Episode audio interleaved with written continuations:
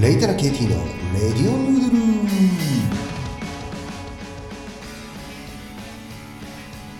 えー皆さんこんばんは。こんにちは。おはようございます、えーレイタナ KT のレディオヌードル第61杯目。えースタートでございます。えーとですねちょっとすいません。ご無沙汰しておりました、えー収録も約1ヶ月ぶりということでですね。一応全60回今出てるんですけども。えっ、と YouTube 版がね、えー始まってまして、えー50回目分から、えー60回目分まで、えー YouTube の方にも上がってます。で YouTube の方ではですね一応あの、まあ、サムネイル画像とタイトルぐらいは入ってるだけで別に私がむさぼり食ってる映像が出てくるわけではありません。ただまあ今後ちょっとですね、まあ、YouTuber の方はもうちょっと画像を増やしたりとか回によってはするかもしれないななんて思っております、えーちょっとですね最近忙しかったのとあとこの体調を崩しまして、えー咳したり鼻すすったりしたんでちょっと収録するのはどうかなというねこんだけコロナがもうここ1年数ヶ月で一番少ないっていうタイミングでそしてまだインフルも流行り始めてないっていうタイミングでちょっとね喉痛がゆいなって始まってまあでもこの時期だから逆に違うでしょ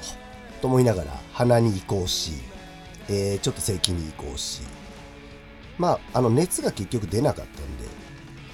まあ違ったんではないかなと。まあ一応あまり人とは会わないようにはしてましたけどもえーまあなんとか大体9割ぐらい抜けたかなと、えー熱のど鼻にあーが効くでね、えー市販の薬で、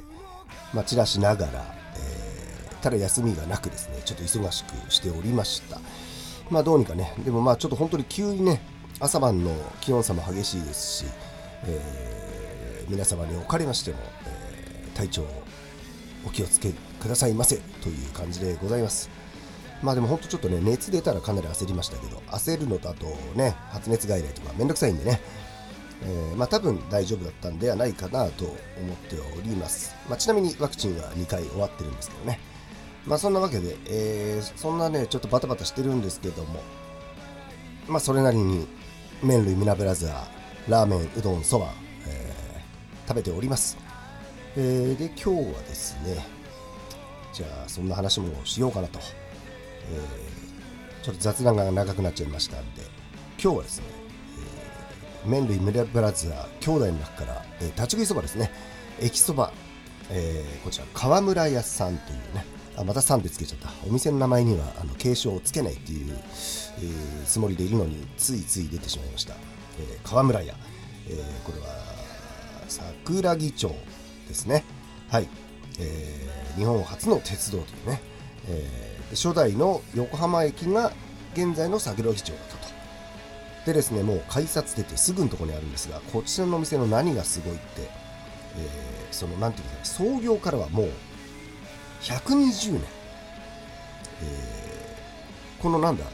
えー駅ができたのが明治5年とかなんですね。でそれが1872年。でこちらのお店が最初あの西洋食堂としてですね、えー1900年にできているというねなんかもうすごい話になってきたなというそして現在6代目ということでですね。でその最初のきっかけがちょっともう何を言ってんだっていう感じなんですけどエピソードを読んだらですねあの横浜の料亭かなんかの方があの昔の千円札の、まあ、伊藤博文さんですね。伊藤博文さんを通してこの開設許可をなんていうんですかゲットしたというなんかもうそんな歴史上の人物が出てきちゃうようなお話でですね。なんかすごいなと。そんなストーリーがあるのかと。でですね、えーこう場所がなんていうんですかね移転を2回ぐらいしてるんですよね。でえっ、とえっ、と1969年に仮増しして蕎麦屋さんを始めて。で89年、まあまあ、だいぶ最近になりましたよね。に、えー店舗面積がいろいろね駅の再開発まで減ってレストランを辞めちゃってお蕎麦屋さんだけになってるでさらに2014年に移転してると。もうなんかすごいなと。でも本当今は改札すぐの場所にですねあるんですけども。まあそのなんていうんですかね。で両側から入れるんですけども。もうなんていい場所にあるんだという。そしてこのね凄まじい年月の間一体何人何千人何万人がここでねちょっとお出かけ前とかね、えー、お蕎麦を食べていたのかななんてすごいなと。